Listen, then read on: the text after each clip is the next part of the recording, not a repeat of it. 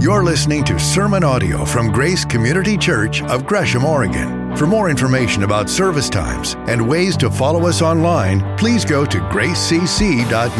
That's gracecc.net. And thanks for joining us.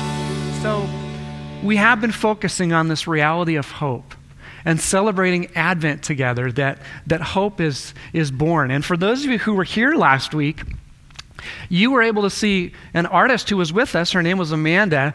In real time as the service went on she painted she painted this as matt was talking about.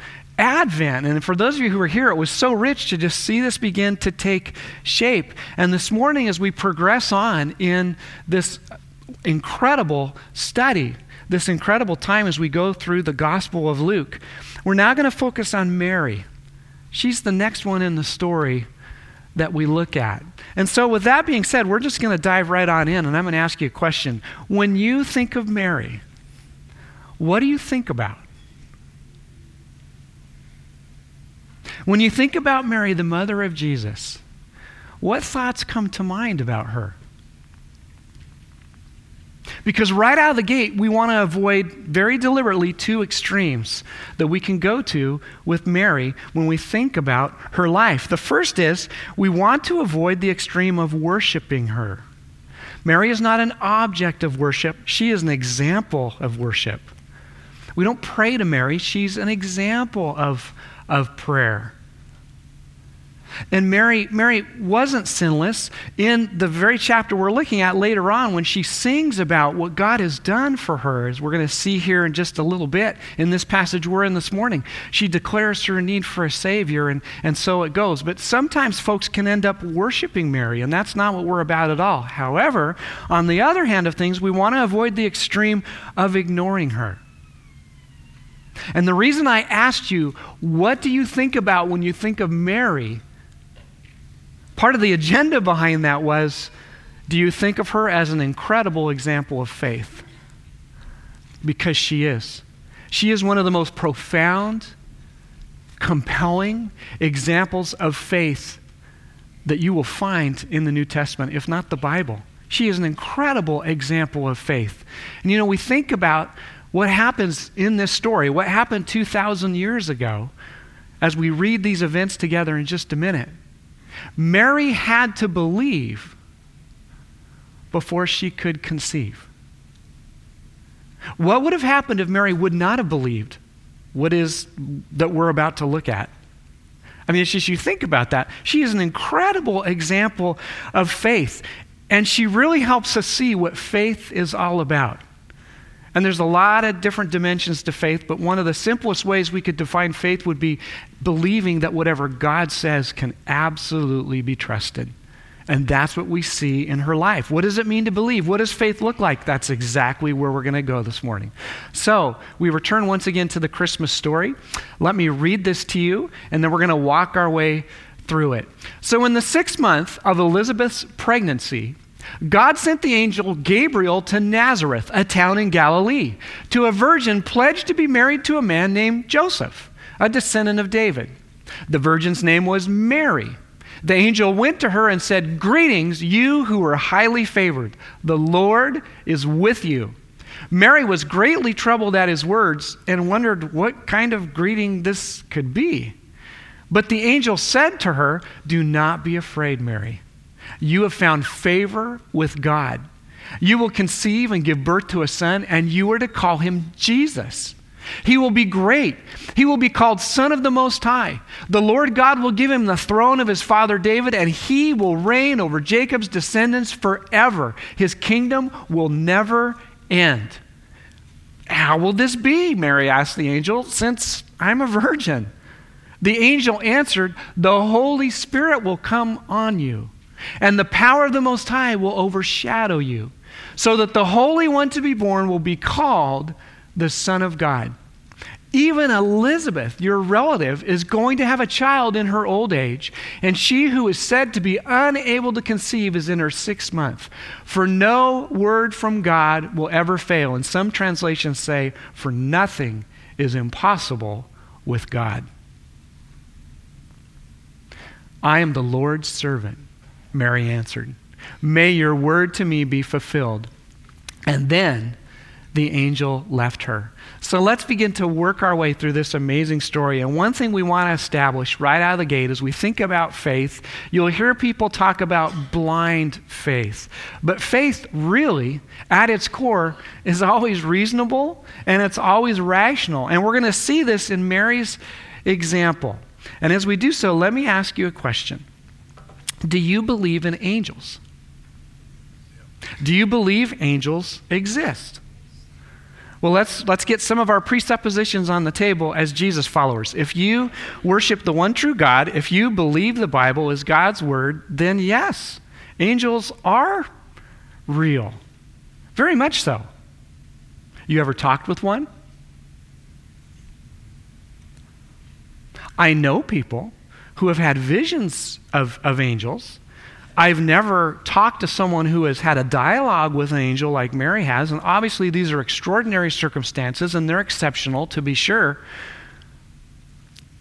But if an angel were to appear to you, were to appear to me, and one never has to me, at least to this point, but if an angel were to appear to you and me, how would you respond? Wouldn't the first thoughts through your mind be, what in the world is happening here? Am I, is this real? Am I, am I seeing something? Can I trust my eyes? When it says that Mary wondered, that word in the original language actually means she took an audit. It means to audit something. It means to sequentially go through your mind the list of options that this could feasibly be. And surely one of those options was what am I seeing? Is this really happening? Is this for real? Am I hallucinating? Did I eat some bad pizza? Okay, they didn't have pizza back then, but you can get an idea of what's going on in her mind. Wouldn't you respond the same way? And it says she was greatly troubled. Again, in the original language, this word means she was distressed. What, is, what does all this mean? I mean, you can just hear the wheels turning and you can, you can see and feel viscerally just how overwhelmed she must be. And this is kind of amusing to me. It says she was greatly troubled at his words and what kind of greeting this might be. And we'll, we'll do more business with the reality of his words. But she's troubled by the kind of greeting. So she's talked to angels before.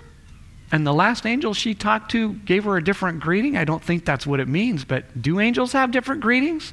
Was he expecting her to say, Hark, Mary, you art blessed? Okay, they talked like that in the 16th century, but not the first century. Okay, so probably not like that. Hey, Mary, what's happening? Is that how angels? Who knows? But her mind is furiously trying to figure out what's going on. Isn't that what you would be doing? And it says here, the angel tells her, Do not be afraid. Because Old Testament to New Testament, what you see over and over again is when an angel appears to someone, when God Himself appears to someone, people are so over- overwhelmed by the splendor and the majesty and the presence, they involuntarily fall on their face out of fear. And you see this over and over again. We'll see it in just a little bit with Zechariah when an angel appears to him and announces the birth, the coming birth of John the Baptist. He's overwhelmed with fear. This is, this is a very understandable response. And I would submit to you that if an angel appeared to you and me and dialogued with us, we'd probably be afraid too. This all really does make sense. And it's not just who is saying this, it's what is being said. What is actually being said here? Let's look at this. She is told that she is to name the baby Jesus. Now, in our culture and in theirs, the parents chose the names of their kids. And so the fact that she would be told who her baby is to be named is, is significant. It's extraordinary. But also, though, even more extraordinary is what this name means it means the Lord saves. At its essence, it means Savior. That in itself is unbelievable. For those of you who were here last week, when Matt, Matt, preached that amazing sermon and gave us the lead up, Old Testament to New, of what is happening here, the people had been longing and waiting for this Savior. Mary would have absolutely known the significance of this name and what it meant. And now she's being told yeah, the Savior's coming to you first. Jesus is coming to you first. You're going to be his mom. Seriously? He's Son of the Most High. That's a name for God and the Son of God. He will inherit the throne of his father David. This is reaching all the way back into the Old Testament, almost 1,500 years to 1 Samuel chapter 7, where David was promised that he would forever have a descendant on the throne of David, on his throne. There would always be a descendant of David who would rule over Israel. And then in 722, the Assyrians came through, the first world major superpower, and they completely displaced the Jews. The line of kings was broken, and then the line of kings was finally broken fully in 586 when the Babylonians came down and then captured Jerusalem, and the people were dispersed. So the line of kings had been broken for over a thousand years. The people had been scattered for over a thousand years, and yet now all the promises of 1 Samuel 7 come to a head in this dialogue with the angel. This, this is the one who would rule forever on the throne of David. And his kingdom will never end. What is God's kingdom? We talk about it a lot. Scripture talks about it a lot. What, is it, what does it realistically mean? And this is a working definition that we've, we've put in front of you before. It says this the kingdom of God is the Lord's mission to rescue and renew his sin marred creation, establishing his rule, defeating the human and angelic evil powers, bringing order to all relationships, restoring shalom, the way things were always intended to be before sin, enacting justice, and being worshiped both, as both Messiah and Lord. The kingdom of God is here and it's still coming. And it reaches its full conclusion when Jesus comes back a second time and completes the fulfillment of his kingdom. But this basically is summarizing all the Old Testament promise, promises that have been given to the people. And again, as Matt helped us see last week, the people are longing for this. They're waiting for this. And now Mary is being told this in this real quick dialogue as an angel. And so she has questions. And so would I, and so would you. In fact, it's remarkable. She had the presence of mind to even ask these questions. But the first question is how's this going to work? And in some translations, it says, because I've never known a man. And where that comes from is this reality that there is a type of knowing that is the most intimate, highest level of knowing that you can have with someone else. And interestingly, in the Gospel of John, John chapter 17, verse 3, Jesus himself says, This is eternal life, to know you, the one true God, and Jesus and his Son, who you have sent. That same word for know in John 17 is the same word that is used here. This is the deepest level of intimacy, and she's basically saying, I don't have a husband. How am I, how am I going to get pregnant? And he tells her the Holy Spirit is going to overshadow her. And how does she respond? I am the Lord's servant. It is a remarkable, remarkable statement of faith. One of the most profound statements of faith you'll see in all Scripture. Because she basically says, okay, okay, yes, I'm in. And this attitude, this inclination of her heart that she shows is submission and obedience. Now think about this for me, with me rather, for a second. Are all her questions answered? No. Certainly not. Does she know how it's all going to work out? No, she doesn't. So, did she get all the information that she wanted and needed? No. But she's in. God asks her to trust and obey, and she says, I'm in. And this is something that we need to do a little business with here. We have this mentality, we have this false perception that submission is an act of weakness. Counterintuitively, nothing could be further from the truth. Submission is always done from a position of strength. Submission is never passive, it is always, always active. And submission is one of the highest acts of courage and trust that we can exercise because, listen carefully, it is voluntary. Biblical submission is always voluntary. And that is so incredibly profound. And our greatest example of this is Jesus. In Matthew 26, the last night of his life here on earth, before he was to go to the cross and his death and his burial and then his resurrection, in Matthew 26, we see this beautiful picture of the Father and Son collaborating together. As Matt rightfully said last week, this was not divine child abuse. Jesus was not a victim. He was a willing participant in the plan and purposes of the Father, and they were together wrestling with this in the Garden of Gethsemane. Jesus gives him his desires. Father, if there's any other way, he asks for what he wants. He gives him his feelings, but then, then he gives him his trust and says, Your will be done. And he chose to do that. And if we look at the reality of what this means in our relationships, for those of us who know and love Jesus Christ as a community, in Ephesians chapter 4, Paul is deliberately talking about the different groups of people represented in the community. And before he gives specifics to all of them, what precedes that in Ephesians 4:21 is this: submit to one another.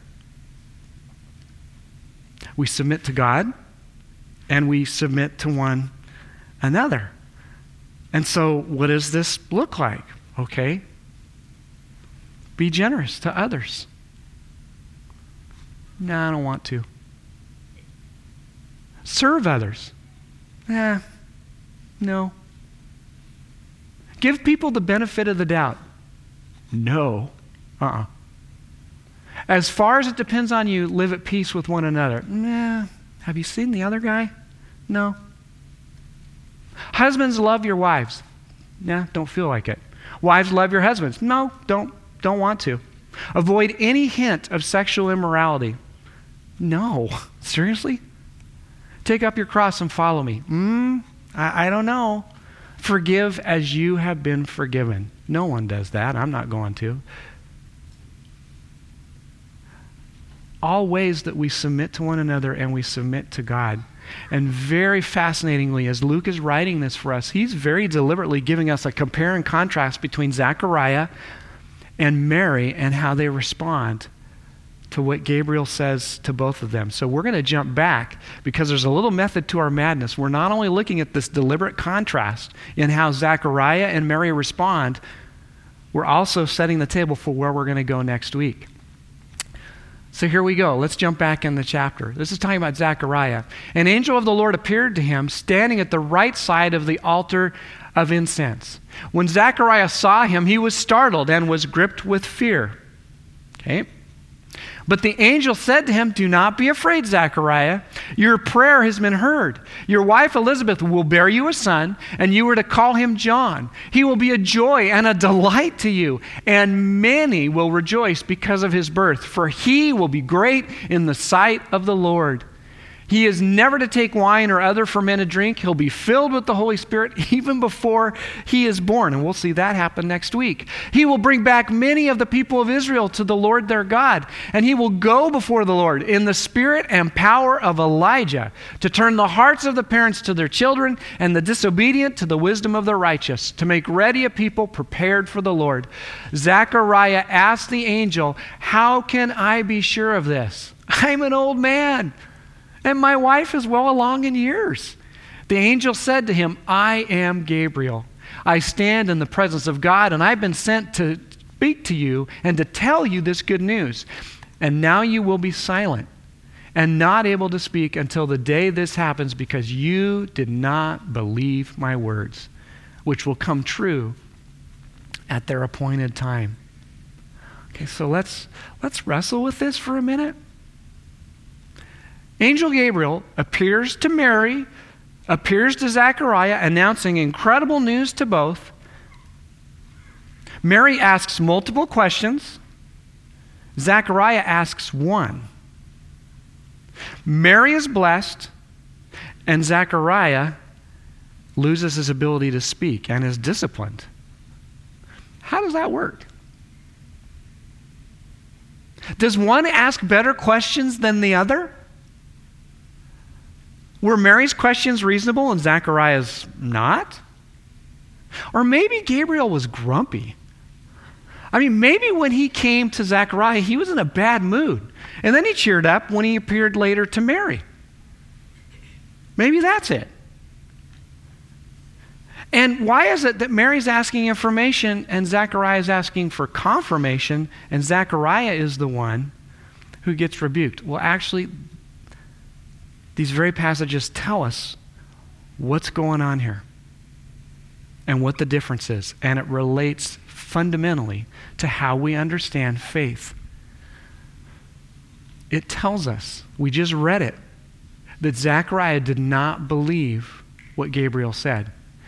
We'll see next week in the passage that we'll look at together with Elizabeth and Mary that Mary did believe, and that's the difference. It wasn't the questions they asked, it wasn't because Gabriel was grumpy. The heart of the matter was a matter of the heart. One believed and one didn't. And I think there's something instructive for us. Because you see, so often when we're struggling with belief, it's not necessarily because we don't have enough information, although sometimes that is true. And it isn't necessarily because we don't understand, because most of the time we do. Not believing isn't a lack of something. Unbelieving, disbelieving, like Zechariah did, was because there was a presence of something. You see, some of you, like me, know what God wants you to do. You know how He wants you to trust Him. You know how He wants you to obey Him. You know how He wants you to believe Him, but you don't. At the end of the day, it's not because you lack information. It's not because you lack confirmation. It's not because His Word and His Holy Spirit haven't spoken very, very clearly to you and me. It's about control. It's because you don't want to obey and trust Him. And we all do battle with that. And one of the incredible examples of Zechariah is he is an amazing example of faith. But here, he doesn't believe when he should and can because he chooses not to. And as we see from his story, if you'll read what follows what we just read, he repents. As soon as John is born, he names him John and he praises, he praises God. But this begs the question of you and me. In your life right now, how is God asking you to believe him? And will you? And if not, why not? And there are some of you who are watching and listening to this who you know, you know that Jesus is who he said he was. That God's word not only makes sense to you, but it's compelling you to cross over from what the Bible says is death to life by receiving Jesus Christ as your Lord and Savior, and you haven't done it. And you know that you want to and need to, but you haven't. And I was there in my spiritual journey at one point for a pretty long season myself. But there's a defining moment where you can and need to trust and believe and obey God. And we see this incredible response from Mary. May your word to me be fulfilled. You see, at the heart of it, faith, belief is always responsive and it's always trusting, which again begs another question. Does Mary really know what she's signing up for with this?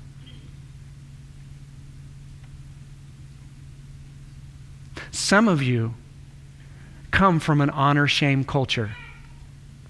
Most of us don't. I don't. But I've talked to those of you who do, and I've read quite a bit about it.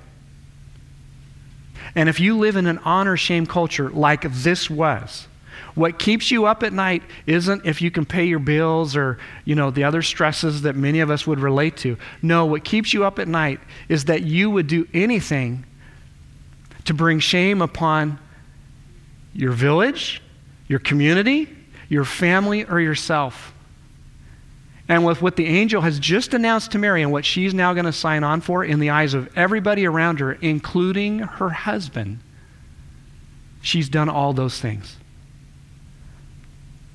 In our day and age, not really a big deal, especially in our culture, for there to be an unwed pregnant woman. In this culture, it was an enormous deal. And it would bring shame not only on yourself, but your family, your village, your community. And this is what Mary's signing up for. And she could lose her life for it. In the Old Testament, in Leviticus chapter 20, it says that adulterers were to be stoned, both the man and the woman. And people would assume that there had been some adultery here, or rather, she and Joseph hadn't waited and they had had sex, and so he was culpable, so they both could have been stoned. At the very least, Mary could have been stoned. At the very least, she would have been divorced by Joseph, which we know in reading Matthew's account of this, he was thinking about. But even in divorcing her, he would be taking her shame upon himself. People would always look at him and always think that he was the one who had actually made her pregnant. But it was the only way that he could reasonably find a way out of this until the angel appeared to him and told him what was happening and what was really going on. But regardless, Mary was signing up for a life of humiliation and shame. She would be a marked woman the rest of her life because she was obeying and trusting God. And what did she say? Okay. I'm in. It is a remarkable example of faith. And too often we can look at the Marys of Scripture or the Zacharias of Scripture or the other amazing examples we have of faith and disconnect from them and think to ourselves, I could never be like that. I can't have faith like that. That's amazing. And it is amazing, but I can't have amazing faith. Well, hold on a minute. How was Mary able to do that? How was Mary able to trust and obey God when it would cost her significantly? And sometimes when we trust and obey God, it does cost us to do so, for sure. And I don't think there's necessarily a magic bullet or secret sauce in this. But I do think there's something that's very compelling and very significant. And it's in the story that we read. It says that the angel came to her. He said, You who are highly favored. Well, my friends, that is a synonym for blessed. You who are so incredibly blessed. And in our culture, and even in sometimes our, our Christian circles, blessed is so diluted and we really lose the understanding of what it means to be blessed. The whole idea of being blessed is that, at its essence, God has done something for you that you cannot do for yourself. And have you been blessed? Have any of us been blessed? Did you hear what Matt talked about last week? The reality of the kingdom of God and the plan of God. And this God, seeing us in our brokenness and selfishness and sin, rather than turning his back on us, instead gives his life for us to rescue us from that. You don't have to do anything to be saved except to respond. You can be saved from your brokenness. This is one of the many places that declares this. In Timothy 4:10, it says that God is the savior of all people, especially of those who believe. You do not have to live in a life of selfishness and self focus. You do not have to settle for brokenness. Stop believing the lie that this life is all that there is. Because, in fact, if you have not responded to Jesus' incredibly gracious offer to bless you, with his presence and his power and his promises, you will settle for so far less than what you can have. In fact, what scripture says over and over again is even though you are alive, you're actually dead. You're dead. The life that God wants to give you and me is a life that is so incredible. It is a life willing that you would be willing to pay the cost for to have the blessing of God is so incredible and so amazing that when He asks you to do things that don't make sense to you, that seem too difficult for you to do, that seem like it's impossible to trust and obey Him, He gives you the power and ability to actually do that, and it's always worth it. It is always worth it to trust and obey God. Maybe not in the moment, but in the blessing that will come to you. And too many of you are living a dead life right now. You have bought into the lie that this is all there is. Do you realize that because of the promises of Jesus Christ, because he's real, because his promises are real, because he always does what he says he will do, no matter how bad and broken and hard this life is, it will get better. And no matter how good and fantastic and wonderful this life is, it will get better. Why was Mary able to trust and obey God when it had such a high cost for her, when it had to be so incredibly difficult, when she had to be afraid, when she had to have so many unanswered questions, when she had an uncertain future with what would people think and what is this going to mean for me and is this really going to be worth it? How was she able to say, I'm your servant? May it be as you have said. I think in no small part it's because she knew and recognized she had been graced. She had been blessed. Mary could trust and obey God, even when it cost her, even with the uncertainty of her future, even with the fears that she was probably doing battle with, because ultimately it would be worth it and because she had the power and the promises and the presence of God. And my friends, if you have received Jesus Christ as your Lord and Savior, you have the same thing. You have the power of God. You have the presence of God. You have the promises of a God who always does what he says he will do. You can have a faith just like Mary's, just like Zechariah's. And when you have a moment of unbelief like Zechariah did, there's forgiveness and redemption and the ability to move forward in the face of that. Communion reminds us of all these realities. And that's why I'm so excited that we get to share in communion here today. For those of you who are listening or watching online, if you haven't already, find whatever you can in order to celebrate communion. I'm going to invite our worship team to come forward. I'm going to invite our communion servers to come forward and prepare these elements. And this is what we're going to do. When you come forward to receive these elements, for those of you watching or listening online, as we prepare to take these and celebrate and remember what God has done for us. My encouragement to you is to listen to the Lord this morning for what this means for you. How is He asking you to follow Him by faith this morning? For some of you, it means you cross over from death to life by receiving Him as your Lord and Savior. For those of us who do know Him, it means once again, you are choosing to follow him. That's what you're saying by coming forward and receiving this element. And for those of you who are still wrestling with belief, this is a safe place to do that. By you coming forward, you're saying, I'm going to continue to do business with this and wrestle with whether I'm going to believe or not. But make this mean something as you come and get these elements. Take them back to your chairs, and then when everyone's been served, we will celebrate and remember what he has done for us together. So come forward.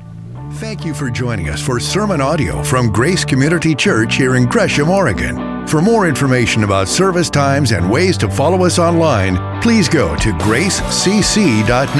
That's gracecc.net.